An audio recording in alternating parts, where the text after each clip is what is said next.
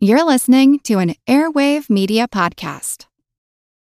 When you need mealtime inspiration, it's worth shopping Kroger, where you'll find over thirty thousand mouthwatering choices that excite your inner foodie. And no matter what tasty choice you make, you'll enjoy our everyday low prices, plus extra ways to save, like digital coupons worth over six hundred dollars each week. You can also save up to one dollar off per gallon at the pump with fuel points. More savings and more inspiring flavors make shopping Kroger worth it every time. Kroger, fresh for everyone. Fuel restrictions apply.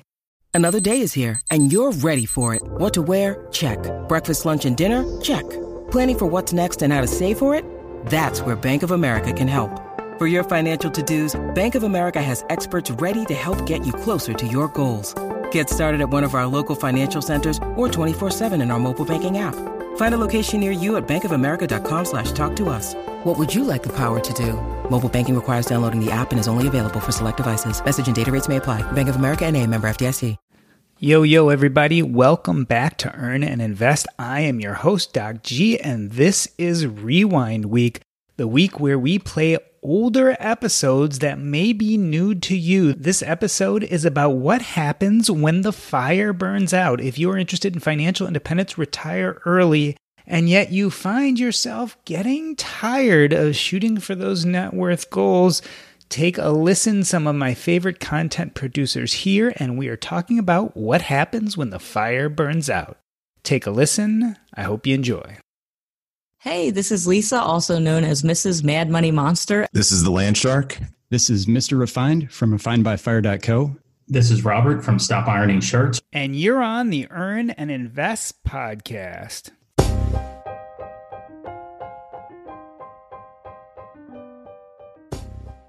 Welcome. This is Paul David Thompson. And this is Doc G.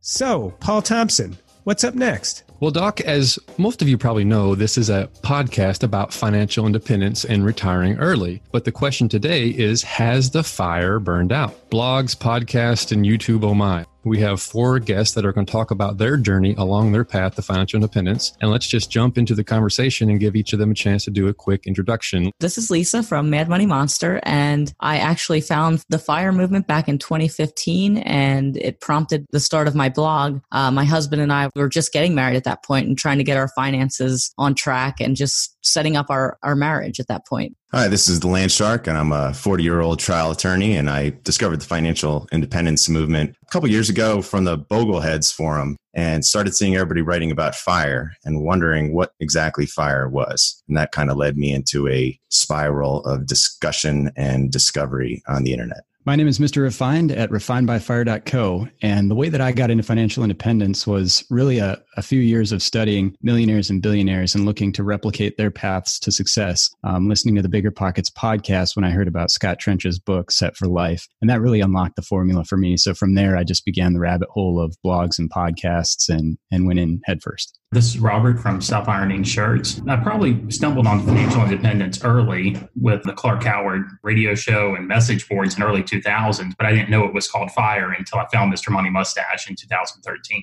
All right, let's start with you, Lisa. Tell us where you were in life at this time when you developed FIRE. What was your net worth? What was going on at that time? Well, I don't usually discuss net worth numbers and such, but my husband and I, we were uh, a series of uh, taking two steps forward and one step backwards as far as our, our lives up until that point. And twenty fifteen, we were in the process of buying a home that we couldn't really comfortably afford only because we had a rental property. And then we also had a current home that we were going to turn into a rental property. So having all that overhead and just, I guess, the stress of having those liabilities and not knowing what would happen if a tenant would move out. If, you know, and he has, he does consulting work and contract work. So what if, you know, the next year isn't as good as the last? It was those sort of things. And then we just kind of got a little bit too stressed out. We pulled the plug after a bad inspection on that big home we were going to buy, which was fantastic. It was so much relief. And that's when I did the internet rabbit hole and found the FIRE movement. So that's that's how we got down that hole. And I found many blogs and just wanted to replicate that success and get our finances really on the fast track. And that's where FIRE came in for us.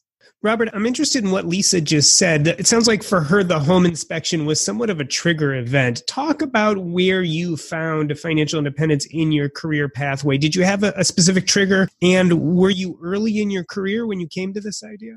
We were always pretty frugal, and I credit my wife for most of that. But I think in two thousand thirteen, it was really my trigger because we had grinded through one hundred thousand dollars in student loan debt. We bought a big fancy house in Atlanta that immediately plummeted in value after we bought it. But by the time two thousand thirteen rolled around, you know, we had some savings, and then the market returned almost thirty percent that year. So we were looking at our accounts month after month and realizing we actually have a decent sum of money. And as we were researching what to do with it, that's kind of where we stumbled across Mister Money Mustache. And when you see somebody who retired with six hundred thousand dollars and a paid off house, and we said, hey, we're not too far from that, we got really interested. So Landshark, how does an ocean goer like you come across the financial independence movement? Did you have a similar trigger event that sent you looking for it? Probably the triggering event for the Landsharks was uh, family. We had our kids, and uh, we started looking into learning more about finances, and I discovered the financial independence movement through the Bogleheads Forum, like I said earlier. The Bogleheads were great in that they would give crowdsourced free financial advice. And they would take your investments, take your bank account holdings, your real estate holdings, and then tell you what you could do if you wanted to pursue a Boglehead philosophy in terms of investing. So the, the three fund portfolio was really big, V T S A X, you know, Vanguard, low cost index funds. That kind of set everything in motion for the Landsharks, but what really helped coalesce financial independence as something that was motivating for the Landsharks was really tracking the net worth and tracking it regularly on a monthly and an annual basis. So you could really start seeing the progress that you're making on a monthly and annual basis. Mister Refined, it sounds like for Landshark, the baby Landsharks played a role. For you, was children one of the main reasons you found financial independence? Yeah, they absolutely were. So I guess my journey begins shortly after I graduated college with just under about one hundred thousand dollars worth of debt. I ended up, unfortunately, getting assaulted. And for that, the four weeks of my life that I didn't have medical insurance, um, I ended up accruing another one hundred thousand dollars of medical costs. So graduated college with about two hundred thousand dollars of debt and got very disciplined and focused on paying that off. And then once it got paid off, I kind of felt directionless. It took me reconnecting with where I go from here in my finances. And unfortunately, I had a second Second wave of misfortune occur when I put a down payment on a house and a down payment on an engagement ring. The girl that I was going to marry actually ended up leaving and left me with this big house that I was going to grow into with a large family. And that wasn't able to happen. And I also lost my job at that time. So it was a very difficult time where I had the opportunity to sit down and think about where I wanted my life to go and where I wanted it to end. And I really just began with the end in mind because I had this time to reflect every day. And I mapped out what I wanted my life course to look like.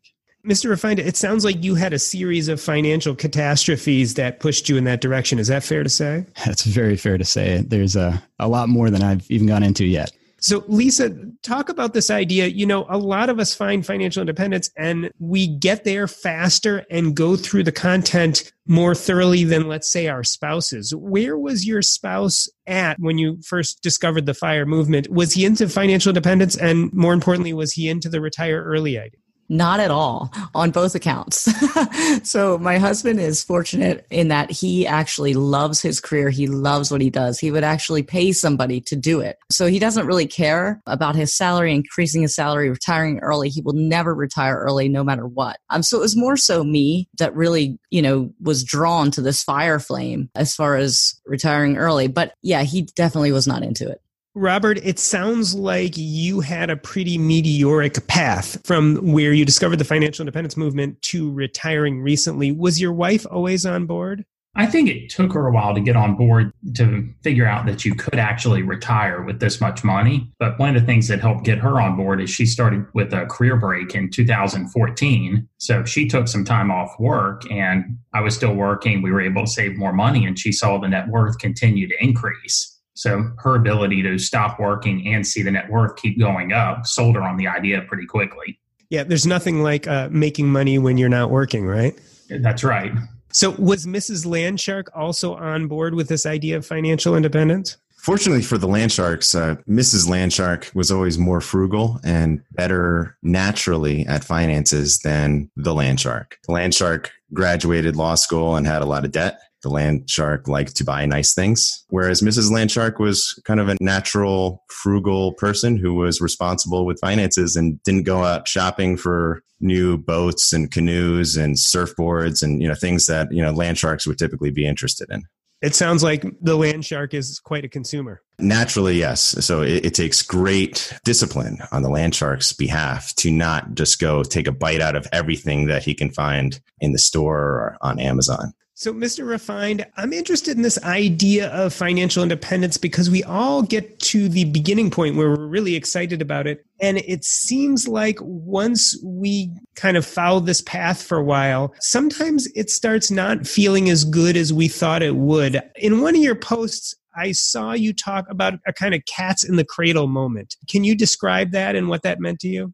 Yeah, absolutely. So, one of the catalysts for me to want to do financial independence is one day when I was picking up my kids. So I'm a single father. When I had that mini retirement, I kind of wrote all of my priorities in order. And I realized that very few of them were finance came pretty low down the list. And what did matter is spending time with my kids. So for that mini retirement, I was able to take, you know, several hours a day and teach my kid how to throw a spiral football, um, take him fishing, do tea parties with my daughter, things like that, that just brought so much more fulfillment to my life. And what I realized is after interviewing the kids on what they remember from the year before, they couldn't even recall what I bought them for a Christmas gift or birthday gift. When I asked them what their favorite memory was from last year, they said, "Hey, Dad, it was that tea party. Thanks for showing me to throw that spiral football." So I realized that it was centered around this quality time that I was able to spend with my kids. And the pinnacle moment for me was one day when I was picking up my kids from daycare. And remember, I'm a single father, so my routine is ridiculous. I get up at six o'clock in the morning. I make some breakfast, get the kids' lunches ready, get them packed up, shovel them off to school. They go from school to daycare. And then I get done with work at six. I try to race there before daycare closes so I don't have to pay fees, and pick them up, make them dinner, you know, get them in the shower, read a book to them, and go to bed. So my quality time with them is a couple minutes over dinner. And that's assuming that I get to sit down and eat with them, and a couple minutes maybe tucking them into bed. So that quality time is essential.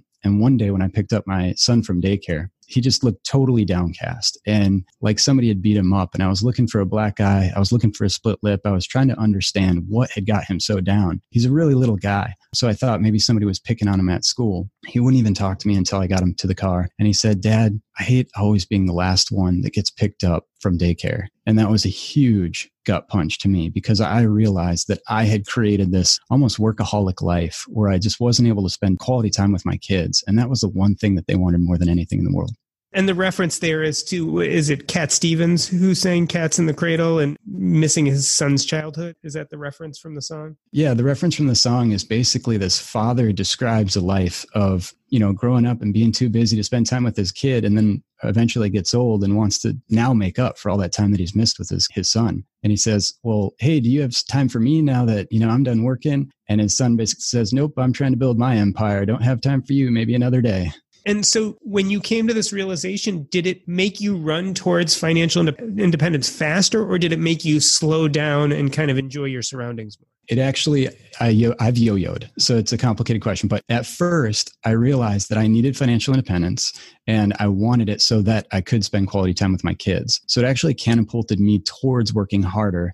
And that that incident that I told you about at daycare forced me to do most of my side hustles at night after I put them to bed, because I realized I needed to create some spare time, some quality time for them now. But that ended up backfiring. And, you know, with four side hustles, eventually that backfired and had some repercussions on my health. So Lisa, let's go from side hustles to your main gig. I saw you write somewhere in your blog, you say, "I never hated my job till I discovered the FIRE movement." Tell me that- about that a little bit. That is absolutely true. I think one of the uh, side effects maybe to the FIRE movement is it kind of makes you not like your present situation because you're focused so much on getting out of it and building a different situation that, you know, you, you go to work and you're like, "Oh, I hate this. Oh, I hate this." Everybody's taught to hate their cubicle and their fluorescent lights. And but you know what? I actually like going to work. In fact, I have the option to work from home at least two days a week. And I rarely, rarely take that option because I like going to the office. I like my coworkers. I like the interaction. I like feeling like I'm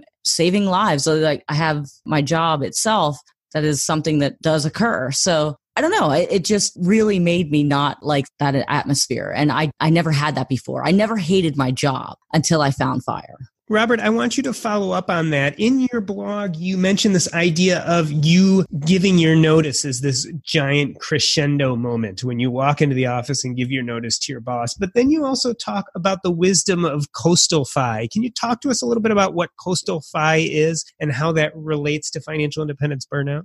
Sure. I mean, so the, the concept of Coastal F I, or I like to define it as, once you get five or six hundred thousand dollars saved up and you're under the age of forty, you really never have to contribute another dollar to your retirement accounts. Because at that point, you know, you will inevitably be a multimillionaire at normal retirement age. And where sometimes I look back and wonder is, should I have, you know, five years ago gone and changed a career or went to a more laid back employer versus working really hard to try to hit this number to not ever work again? Because some other people write about this, but I'm only, you know, four months out of, from giving my notice, and there's already income opportunities that are showing up. And in hindsight, I'm going to realize that I worked longer than I really needed to. So in a sense, the power of compounding, right? So if you have in a retirement account like a four oh one k, five hundred thousand dollars when you're thirty-five years old, as long as you broadly index that money and leave it, by the time you retire, you should have millions. Is, is that the idea? That's right. And do you think this would relieve some of us of, you know, quote unquote, grinding it out at work? Yeah, I really would. And I think the fear that I always had was that I wouldn't be able to replicate the income that I was making before. But the reality is I had, didn't need to replicate that income again. I would have been fine at thirty or forty percent of that amount. And that was readily available to me at some places that probably would have been less stressful to work. Landshark, talk to us a little bit about FOMO. I mean, do we have fear of missing out in the financial independence community? I think there's two two different camps, right? There are the lean FIRE types, those who believe that, well, if you can hit the six thousand dollars, six hundred thousand dollars, seven hundred thousand dollars financial independence target, then I'll be able to make a change in my career and FIRE and enjoy life. And then there are those who are more risk adverse and who believe that they need to really hit. And this is one of the camps that I think Landshark falls into. You know, by all metrics, Landshark is F I. Landshark has enough in retirement accounts as a paid off house, probably could could retire today, but doesn't feel F I, and is is trying to to thread that needle. It's a delicate balance, right? You want to have enough to make sure that you can provide for the family, provide for your children, provide for the life that you want to have. But it's it's really figuring out when enough is enough, which is the real struggle that the Landshark family uh, is presently struggling with. Because at the same time, you know, Landshark truly believes that taking the time to appreciate, you know, the best things out of life, which in Landshark's opinion are a loving marriage, healthy children, those are the happiest parts of life. And prioritizing family above all else is absolutely critical. So, Mister Refined, Landshark talks about trying to figure out when enough is enough. And it reminds me of a blog post you wrote where you tell the Mexican fisherman story. Can you repeat that story here for the podcast? Absolutely. So I did a post about a story about a well-to-do businessman that goes down to Mexico on vacation. And uh, he sees he's about to go out in his chartered boat, and he sees another Mexican coming in from the ocean. And he notices that there are a few quality fish in his boat, and he admires those. He says, wow, those are some high-quality fish. Where did you get those? And how long did it take you to catch them? And the Mexican fisherman points out to the ocean and says, oh, just around there. And just this morning. And the businessman says, oh, wow, you've caught these quality fish already this morning. You know, if you would have stayed out a little bit longer, you could have caught many, many more fish. And he says, no, I have enough fish for my, my family and one for my neighbor. And the businessman says, well, what are you going to do now? And he says, well, I go home to my family. I lay in the hammock with my wife. We have siesta together. Uh, later this evening, I go to town to play guitar with my amigos and to sip on some wine. And he says, well, if you would just stay out a few more hours, you could catch a few more fish. And with these fish, you could bring them to the market and sell them for a profit. Then you'd be able to afford a bigger boat. And because I have an M B A in business, I can tell you that that bigger boat then would be able to produce more fish, and you could get a fleet of boats eventually. And one day you could have other people going out doing the fishing for you while you build out the distribution chain as you bring these fish directly to the customer. And you could move to L A one day and maybe even New York.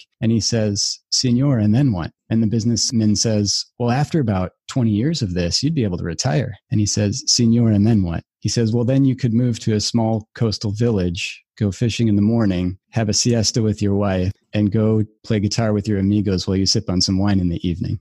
So, Lisa, when you hear this, do you think that we place retirement above passion in what we do? Is that our problem? Is that we're not going for our passion? I think that's probably a part of it. Like I said, my husband is already passionate about his career, so the early retirement piece meant nothing to him. Now, I do want to make clear we still are going after F I. We didn't drop the F I from FIRE, but yeah, passion definitely plays a piece.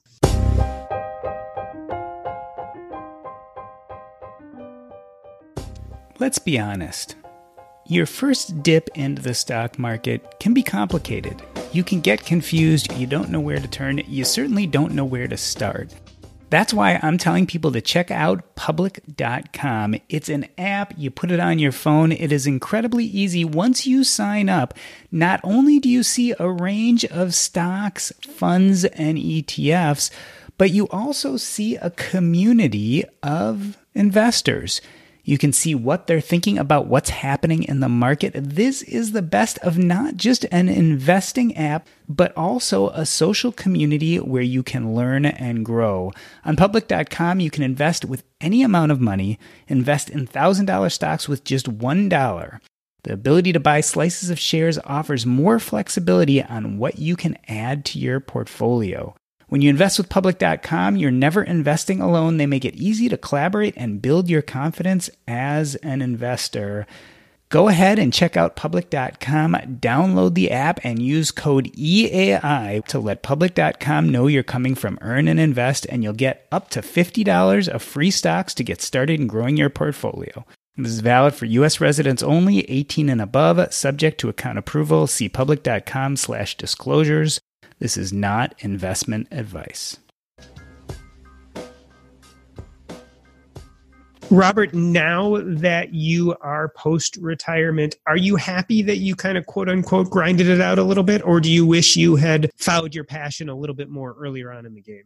I'm still trying to figure out the answer to that question. I mean, it's tough. I try not to look back at the past and dwell on it because that doesn't get us anywhere. I'm happy with the path that I took. In hindsight, I may have worked a bit longer than I really needed to. The other piece of it that I think took a long time for me to come to terms with was separating myself from that professional identity. You know, I hear I hear what Landshark said, and I struggle with that a lot because I was in a position where I carried a fancy president title, was responsible for a budget. I had thirty, forty people coming to me for advice. And you turn in your notice, all that stuff disappears. Landshark, speak to that a little bit. How do you think you would do if you retired right now? Would that loss of identity be a big problem for you? Landshark doesn't think so. And, and Landshark's glad that Mister Refined brought up the story about the Mexican fishermen, because Landshark has feasted on many Mexican fishermen over the years, and they are quite tasty. On the issue of passion, though, you know, Landshark pursued his passions for about a decade after college and was a professional musician before becoming a lawyer. And so Landshark doesn't feel any regrets, you know, for anything like that. Landshark has tried the passion route, but, you know, more rewarding has been having a family, seeing children grow up, uh, having a loving relationship with Missus Landshark. But in terms of how Landshark would do right now, Landshark thinks that uh, the most important thing is that you need to have some meaning in life, right? You need to have some purpose. And if you don't have something to retire to, uh, you're going to be bored when you actually retire. So really, it's it's figuring out what makes your life meaningful, joyous, free, and exciting, which is the whole purpose of striving for FIRE, and really for F I, not necessarily FIRE, because Landshark doesn't think that retiring early is necessarily the purpose in all of this. It really is achieving the freedom that F I brings that then facilitates doing what you want with the remaining time that you have left on this planet. So you talked about following passion, and I think that's really important. I had a financial mentor once mentioned to me, if you had all the money you need to retire, and this is long before I knew what FIRE was, what would you do tomorrow? And I said, okay, so I don't have to go to my job and I don't have to earn money. I have what I need. I said, I would walk out into the woods and go hunting for a week and not come back out of the woods for an entire week. And he turned to me and looked me in the eyes and said, then you need to find a way to make money doing exactly that. And that gave birth actually to one of my side hustles right now, which is being a hunting guide, because I get to go do my passion. Uh, and that's one of my weekend jobs. So I get to go live out that passion every day and sample it and try it now before my income's on the line or before I reach financial independence and see if that's really something I, I want to take on.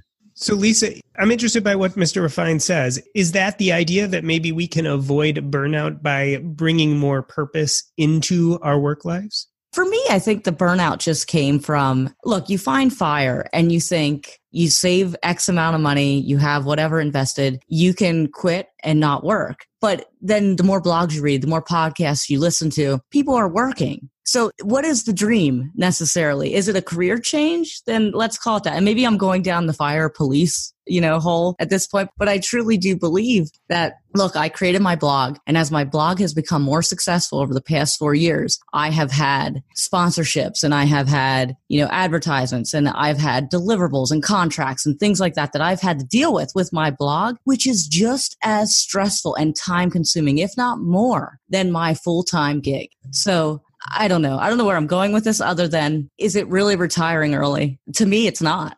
Robert, I mean, I think that's a good question. I mean, we use the term FIRE. We talk about retire early, but is that really what people in our community are doing? I would say for the most part, no. People aren't fully retiring. They get to the F I piece, then they figure out what else they want to do. And those other things naturally bring in money. And people who got to this point just aren't going to turn down things that bring in money. So to that, I might add, and I think I wrote this in, in one of my most recent posts, maybe the one about burnout, but it's just a simple thought that if money were of no consequence in your life, you'd get up in the morning and use the gifts that you've been given on the things that you care about in an environment that fits your values. Then you'd be able to live out your true calling, and you'll have drive and energy to execute your true purpose and achieve fulfillment. Because at the end of the day, I don't think what we're looking for is a ton of money. I don't think what we're looking for is job title. I think what we're looking for is fulfillment. And that comes through, you know, the twelve virtues that I've listed on the site, you know, the autonomy, the mastery, the purpose, those kind of things. Landshark thinks that that's a really good point that Mister Refined brings up. Ultimately, from Landshark's perspective, it's meaning and contribution. That's what Landshark's striving for. And Landshark thinks that's what most people in the FIRE community are really striving for. It seems like it's an outlier where you have the FIRE blog who is talking about retiring early and just sitting in a hammock for all the time, right? Everybody wants to do something to make their life meaningful. And there are many different ways to achieve that. You could have a family, you could volunteer in your church, you could become a hunting guide. There are lots of different ways to contribute outside of just regular nine to five, you know, gainful W two employment that most of us are stuck in. But I think the drive that people have when they're actually striving for FIRE is identifying, how can I contribute? How can I find that meaning outside of my employment? Now, some people may find it in the employment, which makes it difficult for them to leave. But a lot of people who don't feel passionately about their nine to five are too busy working to actually have the time to then spend the time to identify what it is that they actually want to spend the time doing with the rest of their lives. You know, I'd also like to add that chasing a job title isn't necessarily a bad thing if it does give you fulfillment, right? I mean, we need smart people in, in these higher level roles that are going to do good for the world, right? So if that brings you fulfillment, fantastic. I also don't think it's bad to want to have a big pile of cash at the end of your life to leave for your family, for legacy wealth. And and that's another thing that, you know, maybe I'm I'm a little bit different than everyone else, but that's my thought process. That's a really good point. And I, I can speak from having coached, financially coached a lot of different people, that what's behind their why is things more like the ones that I mentioned: autonomy, mastery, purpose, but also identity, connection, community, contribution, progress, freedom, gratitude, and generosity. And I think it's those things that if they can get through their career, they're usually happy workers and have no intentions of retiring early. But if they're anything like me and they were stuck in a cube as a keyboard jockey, pumping out stuff that people would forget about by the next day, then you don't get those fulfillment elements out of your day job. And some people, like you said, can get that out of their title. Me, it's nowhere in my title. You know, the things that I do don't ever get appreciated and they fall on deaf ears. And that's part of the reason I like to financially coach, is because then I get to see the look on people's face. I get to see how I've helped them. We get to get together later down the road and do a progress report, and I get hugged because I helped somebody pay off their debt. Like, that's making a meaningful, noticeable difference through connection and community in that. So I have to agree with that, that nothing wrong with the traditional FIRE wanting to have that pile of cash. But I think we're all chasing something. We're calling it a job because we're American. And that's what culture tells us to do, is seek value through your profession and title. But the reality is, I think in FIRE, that veil falls away and we're seeing things that mean more than job and title and income. But on the heels of that, then you also have, when you have a passion, uh, like my blog, like I'm very passionate about my blog. And, you know, if I build it up so much that I can actually leave my W two job, you know, will it just become the next job? I, I kind of feel like, yes, when you do something for money, it kind of changes things. And at least in my experience, when I've been working on the blog for a contract, for a sponsorship. So that's a caution of mine with the FIRE movement, with somebody, oh, I'm going to quit my W two job, and then I'm going to go be passionate about this, this other job that I've created because I'm, a, I'm an entrepreneur. And that's fantastic. However, then you don't have the big corporate job behind you. Then you have more stress potentially. It's just something to be aware of, I guess. Sorry, guys. That's certainly food for argument. And that controversy is definitely going on in every FIRE conversation there is. But the filter that I would pass that through is, do you love it so much that you would do it if you didn't get paid to do it? Because for me, that was being a hunting guide. You know, I literally would do that for zero dollars. That's true with my blog as well. I started it up just to see if it was something I wanted to do and was passionate about and would keep it going. And about a year in, I realized I love this. Like, I hadn't even collected a paycheck at that point. I hadn't monetized my blog. And I said, I love this. This is awesome. So it makes sense for me to go to that next step and then monetize it. As you said, it's just the spirit of an entrepreneur. When you find something you love doing, make money at it while you do it. Makes yeah, it that for- much more engaging.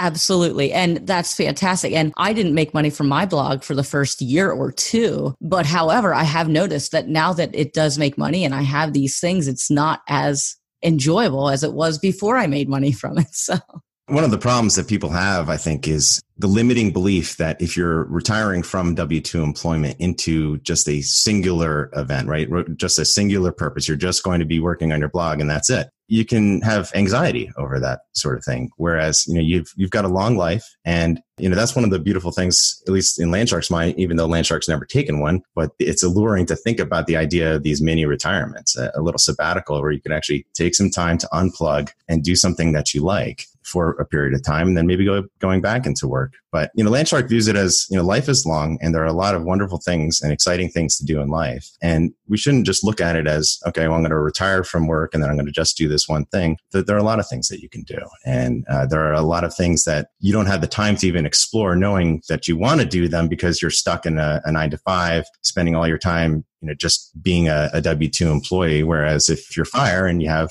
the time that frees up and the opportunity to explore all the wonderful things that are possible in this world, it's just such a, an alluring concept. And that's why I think everybody should be striving for F I and not getting burnt out and pursuing F I, because ultimately, you know, the purpose in all of this is to buy us freedom and to buy us time. Yeah, Landshark, that's an excellent point. I like the way that you structured that. And I have to say that I talked to uh, Brandon, the Mad Fientist, last year at FinCon, and he's a guy that has taken this journey and brought it all the way to the finish line, and then had some time across the finish line to really evaluate what life is like. And that's a unique perspective. He's just a little bit further ahead of a, the game than a lot of us are. So I took that time to ask him a question. I said, what would you do differently? And his one and only one answer was, I would have slowed down. I wouldn't have taken it so aggressively, and I would have stopped and smelled the roses. And that's kind of something that I thought about a lot while I was recovering. So I haven't mentioned this yet, but, you know, the reason I posted the article about burnout was because I was working four jobs. And while my willpower is there, I want, when I find something, I want to go after it. I want to do it well, and I want to do it the best that anyone can do it. But my body can't keep up to that. I still have to live within the physical bounds of my body. And it just said, sorry, working sixty hours a week without taking a day off, that's not something you're going to be able to do. So I ended up sick.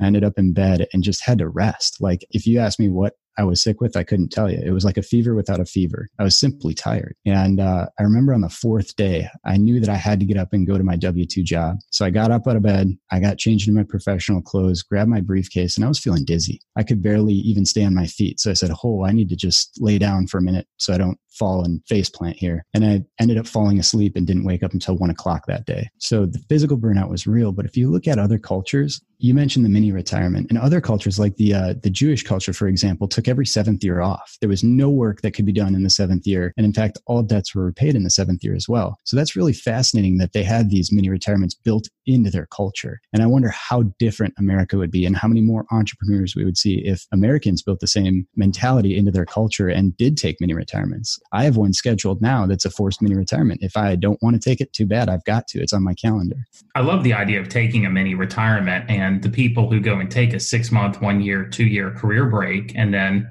really take that time to evaluate, what do I want to do? you know, I always struggled with the thought of what's next, what am I going to do when I retire? Because I was in a job that contractually prohibited me from taking up any income earning side hustles. And some people in finance or accounting have those types of restrictions in their job. And I give credit to Doug Nordman for writing a post back in two thousand eleven called The Fog of Work. That was a play off of The Fog of War. And I encourage everybody to read it because that was one of the first times I read something in the F I community where it said it's okay to leave and not know what you're going to do next. So Landshark, I'd like to bounce off that statement. It's okay to leave and not know what you're going to do next. But I also feel like we're saying that in some sense, financial independence is a false goal. That if that's like our main goal, we're going to find ourselves burned out. How do you mix those two ideas together? It's tough. I think if you have a singular focus on F I to the exclusion of all else, you will be necessarily disappointed, albeit rich, when you reach F I and FIRE. I think if you don't take the time to actually think about your values and think about the things that you want to do to contribute to the world and to society,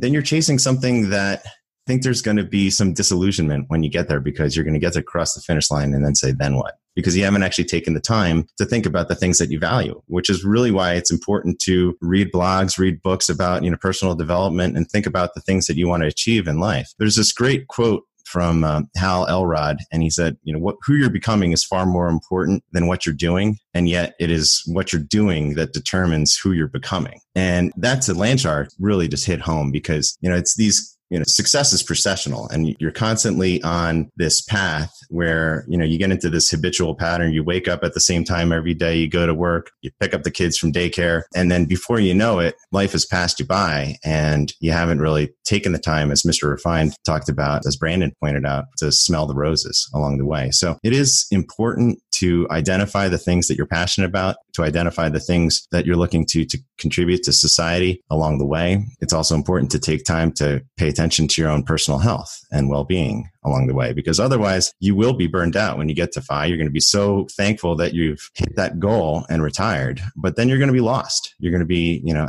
at sea without an udder, and uh, it's it's going to be a problem. Yeah, Landshark, you brought up a really good point that I wanted to build on. I recently posted a meme on social media, and in the first scene, it, it shows this guy running after money floating through the air, and he's tucking it into his arm and trying to grab every dollar bill out of the air and tuck it into his arm. And then in the next scene, it shows him with an arm full of money. He's at the end of this path. He's looking over a cliff, and there's a little sign stuck in the end that says the end. And he's older in age, and you realize that he spent his entire life chasing these dollars, and now he's at the end of his life with a fistful of dollars, and he's I got tons of money, but what good does that do you if you no longer have time to do whatever those dollars will buy you? And most people think that dollars buy happiness, but I would challenge that in just saying most of the things, if you just sat down and listed out everything that brought you happiness, it wouldn't be dollars. They allow you the freedom to be able to pursue those things because you're no longer plugged into a cubicle donating your time to corporate America, but it's that time that you need to really explore.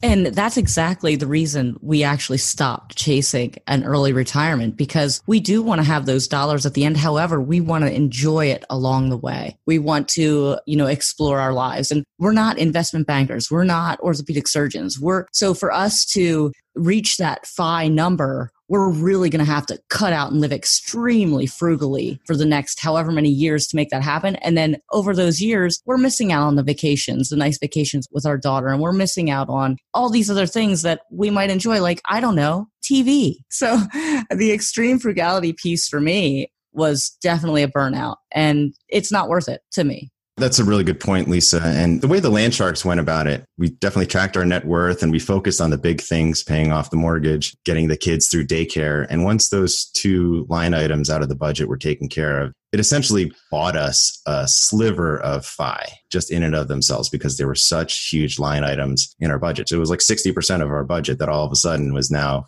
free and available. You know, and we periodically will track expenses as a means of keeping tabs on lifestyle and inflation, but we still reward ourselves along the way. The, the Landsharks, we take nice vacations. And while we may travel hack a little bit and take advantage of credit card rewards, Landsharks stay in nice hotels. That may not necessarily be acceptable from the FIRE community, but when the Landsharks went to Disney World, the Landsharks stayed at the Polynesian Village and paid top dollar for it. And Landsharks are totally happy with that decision because the kids had great memories and we had great memories and we don't regret it at all. So I think one means of combating burnout along the way is the concept that Lisa brought up, is periodically rewarding yourself along the way, and to make sure that you're not missing out, spending all your time and money getting to F I and not having the opportunity to have really rewarding, meaningful experiences that will shape those memories that, as Mister Refine brought up, those are the types of memories that your kids will remember. Learning how to throw the spiral football, you know, those types of memories that really make life worthwhile.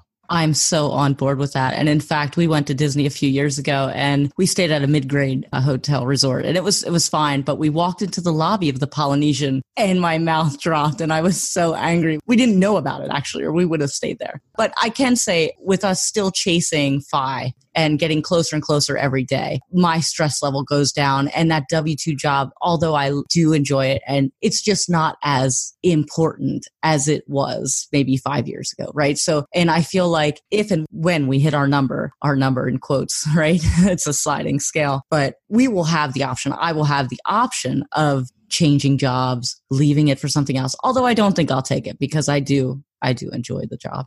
So Lisa, I'd like to transition a little bit. You mentioned in one of your blog posts this idea of scrolling through the Profi social media on Sunday night before going to work on Monday, and maybe how that didn't have the greatest effect on you. You know, are the FIRE content producers selling a dream that maybe is not helping your average social media consumer right now? I think yes.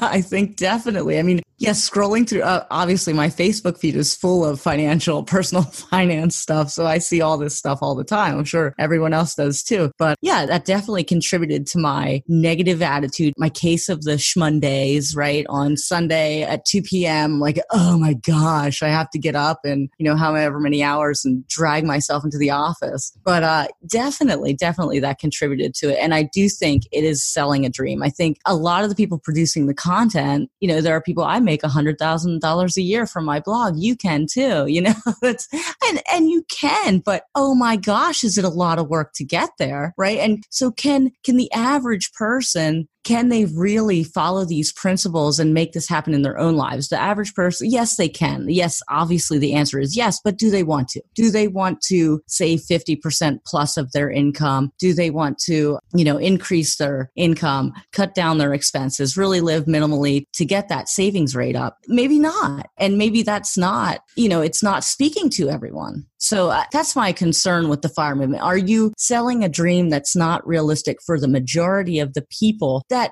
who would still be on board with reaching financial independence, even if it takes them the majority of their lifetime to do so? So Lisa, I think that's a valid point. You're bringing up something that I think turns people off from the FIRE movement. You know, I hate it, I hate it, I hate it. Comes from this idea that you're just going to go from zero to a sixty-five percent savings rate overnight. And what I'm hearing also from all these panelists is the right answer isn't necessarily going from a sixty percent savings rate to boom, retired. I think this Coast F I idea that was mentioned is a really good plan of kind of slowing down gradually. So you start introducing those passions in place of that job title. And I guess what I would say to people that aren't totally on board with this message yet is give it a chance, scale into it, stick your toe in the water and just test out the waters and see like, hey, what if I did ten percent next year? What if I go from ten percent to twenty percent and use a spectrum theory rather than an all or nothing and just say, what does my life look like if my savings rate is thirty percent? Is that the healthy mix for me of saying, I get to enjoy a lot of life's joys right now, like staying at Disneyland, but I'm also doing a good job saving for my eventual retirement, even if it pushes a F I date out ten, twenty years. Landshark agrees with that. In terms of selling a dream, Landshark believes that there is not a right answer for all people, right? Everybody has different things that they value in life, and there's no one right answer in terms of savings rates. There's no right one right answer in terms of should I pay off the mortgage or should I take out the longest mortgage possible and, and invest for the future, right? There are different choices that we all make based on our values. But the problem that Landshark's been lurking in the, the FIRE community for a long time and has only just recently surfaced this past May. And just because Landshark felt that he had a need to add his voice to the to the conversation. Where Landshark's seen the, the discussion go, though, is that the, the FIRE community two, three years ago seemed to be really positive and seemed to be really supportive. And over the past year, year and a half, it has seemed to kind of devolve into a way that it's a little more competitive. There's a lot of politics now being mentioned in, in FIRE blogs and on FIRE Twitter and on FIRE Facebook. And Landshark believes that we're really losing sight of what's important, which is, you know, developing a community that is supportive of all of us and not competing about, oh, well, Landshark has the right answer and therefore it's the right answer for Lisa and for Robert and for Mister Refine and for all of you. Uh, Landshark hopes he has the right answer for Landshark, and Landshark's trying to do the best for Landshark, and Landshark wishes the best for all of you. So, you know, Landshark hopes that, you know, we can all bring a little more positivity and a positive message to the FIRE community and try to recenter and refocus ourselves on what the purpose in all of this is, which is achieving financial freedom to buy us freedom, to buy us time, so we can then have the most meaningful lives that we can all hope for.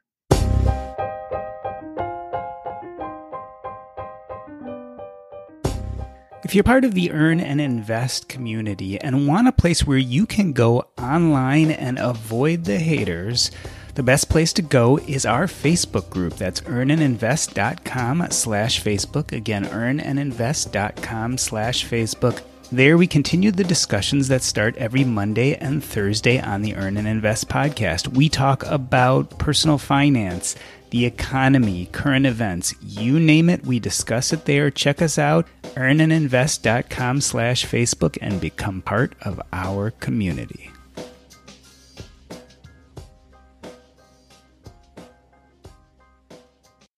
I like to expound on that because as the FIRE movement is growing and becoming more of a, I think, a legitimate movement, it's getting larger. And as a result, it brings in some of these ideas of politics, and it's not so ideal anymore, right? There's nuances now. So is the movement burning out? Is it turning into something that we don't really want? That's kind of the, the original crux of this question is, individually, are you going through this idea of burnout? And what are we doing in the space to make sure that we're not uh, burning the candle at both ends and flaming out? Yeah, Paul, that was a really well phrased question. And there's another question that came up on social media, I think with me, Mildahl. And it was basically, can we do what the forerunners of this movement have done? When you look at the Pete's of uh, Mister Money Mustache and the Brandons of Mad Fientist and all these other social media present iconic leaders of this movement, I think yes, but I think it, it's going to be a different battle. And if you look at their timing, a lot of them happened to just fall on a low point in the market and come up and be able to invest through an incredible bull run in the market. Some of them have been very successful in real estate as well, where that may not be typical returns. So we're seeing this kind of, it's been made to look a little easy from some of these forerunners. However, our market conditions may not be as positive. If you look at a couple of the leading minds, um, Jack Vogel before his passing anticipated, I think between, I think he said a five and a seven percent return, and Warren Buffett was anticipating something like a four to a six or something like that. So maybe the future of investing doesn't look as as easy as just put your money in and look again in a couple of years and boom, it's, it's doubled, tripled, quadrupled. But I think because of the initiative that we all bring to this movement, because of how entrepreneurial we are, because of how creative we are, I think we'll find other investments and other ways, whether it's through side hustle or a little more work, to facilitate the same level of success. But I do agree that, hey, there was some market conditions that led to easy early success in this movement. Now, is that realistic? That's a question we have to ask when faced with burnout. Is it realistic? How much work does it take to duplicate that rate of success?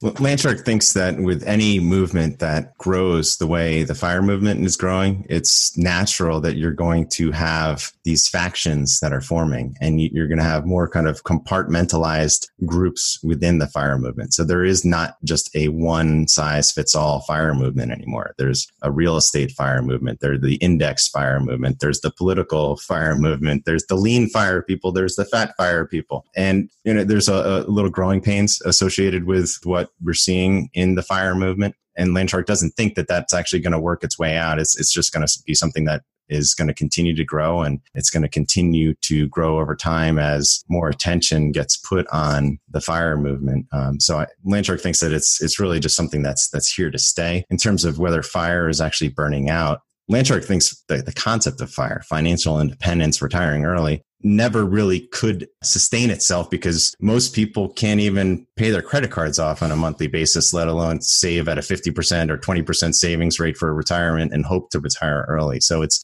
an artificially compartmentalized world that everybody within the FIRE movement is living within that is then getting compartmentalized even further into these subgroups. Landshark just hopes that that people start treating each other with a little more respect. social media certainly isn't prone to bringing out the best in people. And that's the shame in all of this is you open up Twitter and it it can be really toxic at times. And if anything is going to contribute to FIRE burnout, it's not fostering a community. It's actually driving us against each other and, and driving a wedge between us. So Landshark would argue that we should all do a better job at uh, actually fostering community, being good to one another if we want the FIRE movement to really grow to where it should be. No, I think one of the good things about the growth of the FIRE movement is the ability for people now to find somebody who's relatable. You know, five or six years ago, when I started looking at this, you know, I don't know if a bike riding engineer was the most relatable person to me when I was wearing a suit to work every day and working in a hot climate. But what, what I have enjoyed is people who reach out to me on my blog and say, hey, I feel like I'm five years your junior and following a similar path. I look at the number of physician bloggers that are out there now that other physicians are relating to. I mean, when I was working, we financed a doctor's group and went to dinner with all the physicians. And it was really impressive when the White Coat Investor and Position on Fire was brought up at dinner about how they were learning about finance. And then I had to not get really giddy in my professional job and start talking about them. Which is tough to do when you have those two intersections of your worlds overlap. You're like, I can talk about this with these people, but then it just doesn't ever go the way you think it should. Now, Lisa, I'm curious what, what your thoughts on this are about the personal burnout that you've talked about and what maybe advice you would give to other folks who may be listening to this that are maybe experiencing the same burnout. They're kind of tired of hearing about it, but they also know there are merits to the idea. The burnout I experienced was really uh, associated around the extreme frugality piece that my husband and I embarked on when we found the FIRE movement back in twenty fifteen. So, you know, we cut the cable, we stopped going out to eat, we, you know, scaled back any vacations or didn't take them. It wasn't a life worth living to me. To get the money invested a little bit faster wasn't worth it to me. You know, I even started a clothes buying ban, and I think I went a year and a half without buying clothes, which I guess that's good, but I never had a problem in the first place. So it's not like I'm a shopaholic and hiding bags in the trunk until my husband leaves, you know, the house. So at the end of that ban, I actually went out because I did need some new things. I needed some clothes for work for my W two job. And, uh, you know, I spent some money, but, you know, I didn't go overboard, and I would have spent probably the same amount of money had I not embarked on that ban in the first place, and I felt deprived, you know, so it wasn't worth it. Like those sort of things, it's just, it's gimmicky for me, and it's just not worth it. And however, there are some things, some gimmicks that I do use that I enjoy. So I know that some of these things are motivational for people. And again, I'm not bashing the FIRE movement. I love it. And I love the principles of FIRE. Just for us, we've scaled back the acceleration of it, and we're focusing more on F I. Which is the advice that we hear several people here talking about, even from, you know, for, through Mister Refined by Mad Fientist, was, you know, slow down, right? I mean, what's the hurry? Lisa, it's good that you didn't go overboard uh, for obvious reasons, but it's kind of like trying to lose weight, right? Calorie deprivation, it works, but it's not sustainable. And extreme frugality works, but it's not sustainable. So in terms of, you know, from Landshark's perspective, you know, what helps Landshark stay motivated is setting these things on automation, putting in processes in place that can be automated over time, that five, ten, fifteen years later, you're going to open up your bank statements and your Vanguard account statements. And then as Warren Buffett talks about, how then you'd have a heart attack. You got to call your cardiologist. So that's the way to really avoid burnout. It's to set it and forget it, not check your accounts too often, not freak out about market movements, but live a little along the way. And extreme frugality, if it doesn't cause stress to yourself, it's going to cause stress to those around you, whether it's your friends or your family, because you're not going to be going out to dinner with them, and you're not going to be picking up a bar tab, and you're not going to be buying your kids, you know, the stuffed animals that they want when they're on vacation. And, you know, there are the things in life that just aren't worth the extreme frugality because, you know, the the latte factor, right? Habitually, they can turn into problems. But, you know, once in a while, they're actually really nice rewards that can help you stay motivated and smell the roses along the way.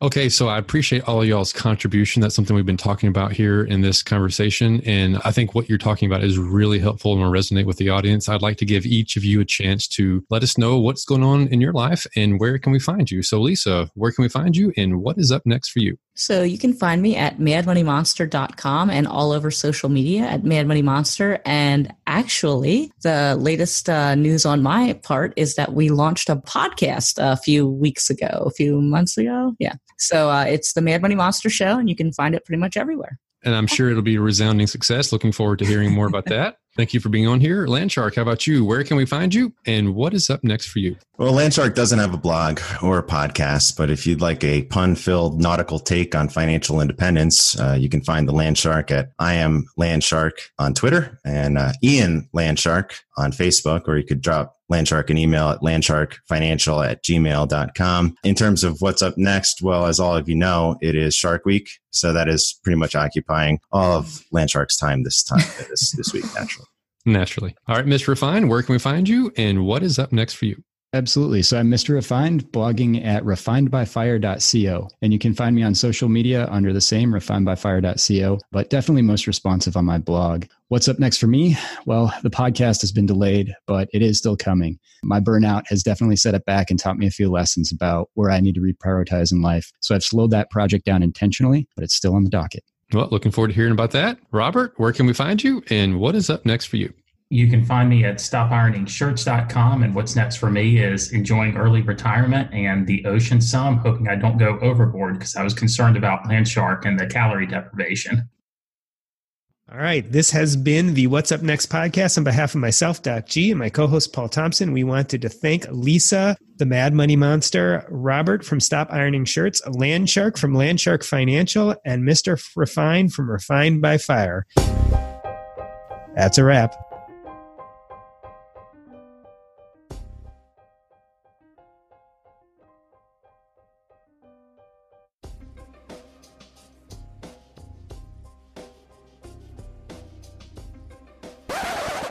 Yeah, Robert sent us a note saying that he, he had to stay on, on mute the whole time because he was laughing at all the Landshark's jokes. I was trying to lean from the microphone because those were good. There's always one. Wise guy. Yes, I just want to know how you made it an hour in that in that suit. It's it's really hot. Yeah, for those of you who can't see this, Landshark is actually wearing a shark head, and we can just barely see his face peeking out. Uh, and he has a sawtooth, uh, yeah, like, like he's, he's actually being eaten alive by a shark right now. It's a, a latex shark mask, and it smells like latex, and it doesn't breathe at all. I just, I just want to know why the background is outer space. Space shark. Space that's, shark. That's for you to posit. So I just read the book about alter ego, and you are nailing it with your alter ego there. Too seriously. Did, so you said I, brevity or levity? You said brevity. Levity, I think. Levity, levity, levity, levity, brevity. Yeah, yeah, you talk no way brevity. Too much. You mean much more, much more brief. Yeah, I'm definitely going to have to recommend you for the Stacking Benjamins podcast. Uh, yeah, you'd, you'd be a good addition for sure. Landshark will uh, take all all requests, and uh, this is Landshark's first podcast. So, oh, okay, yeah, oh, nice. So here's the thing: I, I take uh, payments in beer, cash, or bitcoin. So, what does Landshark a Landshark take uh, payment in? Uh, Landshark lager. Lager. Okay. He'll, he'll take he'll take beer too. You know that beer of Landshark, right? Yeah. Well, no, there is a beer called Landshark. No, Landshark really. I, I saw it in the grocery store, and I was like, oh man. Yeah. I think what Landshark is saying is we all need to take a big group swim together in the ocean. Absolutely.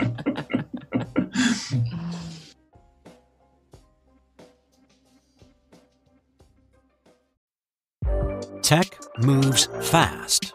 So keep pace with the Daily Crunch podcast from TechCrunch.